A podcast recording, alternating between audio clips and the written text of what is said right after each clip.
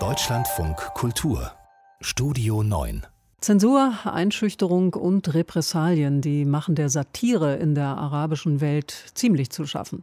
Comedians produzieren im Ausland, stellen manchmal Shows auch ein oder passen sich an. Trotzdem finden Sport und Humor immer wieder auch Wege zum Publikum, wie Jürgen Striak berichtet.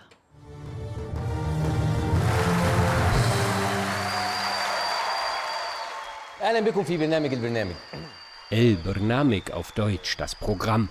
So hieß die Satireshow von Bassem Youssef, die den Ägypter ab 2011 zum Superstar in der gesamten arabischen Welt machte.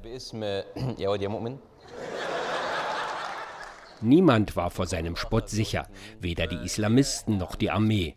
Dafür wurde er angefeindet und bedroht, besonders seit dem Militärputsch von 2013, mit dem der heutige Präsident Abdel Fattah el-Sisi an die Macht kam. Eigentlich sollte nichts und niemand über der Satire stehen, sagte Basim Youssef Jahre später im Interview mit dem Nachrichtensender Euronews.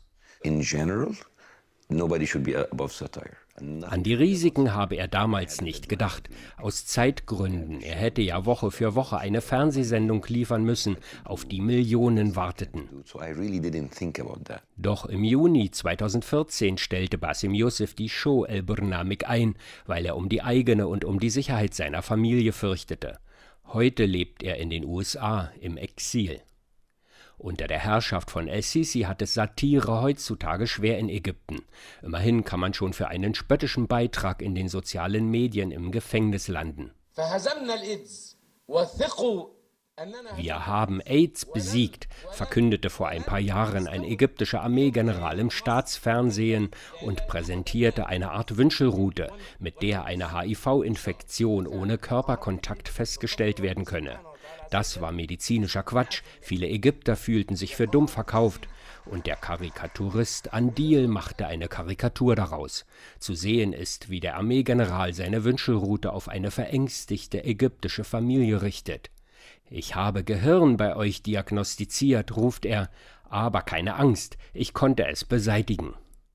Andil ist einer der mutigsten Karikaturisten Ägyptens, aber die Zeitungen des Landes drucken seine Cartoons längst nicht mehr. Er verbreitet sie übers Internet und lebt inzwischen in Frankreich.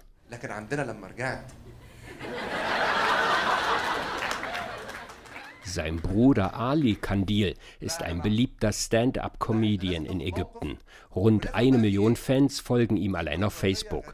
In seinen Shows witzelt er hart an der Grenze des politisch Erlaubten. Hier macht er sich zum Beispiel über einen ägyptischen Grenzbeamten lustig, der ihn bei der Einreise nach seinem Namen fragt. Obwohl der Beamte in den Pass starrt, wo der Name ja steht. Die Szene der Stand-up-Comedians ist trotz allem lebendig in Ägypten. Die Bühnenprogramme heißen zum Beispiel Hizb il-Comedy, auf Deutsch Comedy-Partei. Aber die Comedians vermeiden heiße politische Eisen.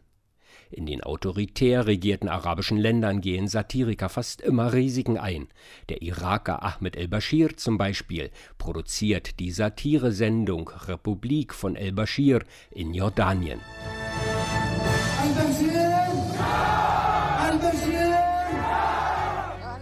Es ist eine TV-Show in Gestalt einer Fantasiediktatur. Und der Komiker Ahmed el-Bashir ist ihr Alleinherrscher. Er verspottet alles, was den Menschen im Irak das Leben schwer macht, die korrupten Eliten genauso wie bärtige Gotteskrieger. Für die TV-Stationen des Landes sei das zu heikel, erklärte er gegenüber dem Washington Institute für Nahostpolitik. Es gibt keinen einzigen irakischen Fernsehsender, der es sich leisten kann, unsere freiheitliche Show auszustrahlen.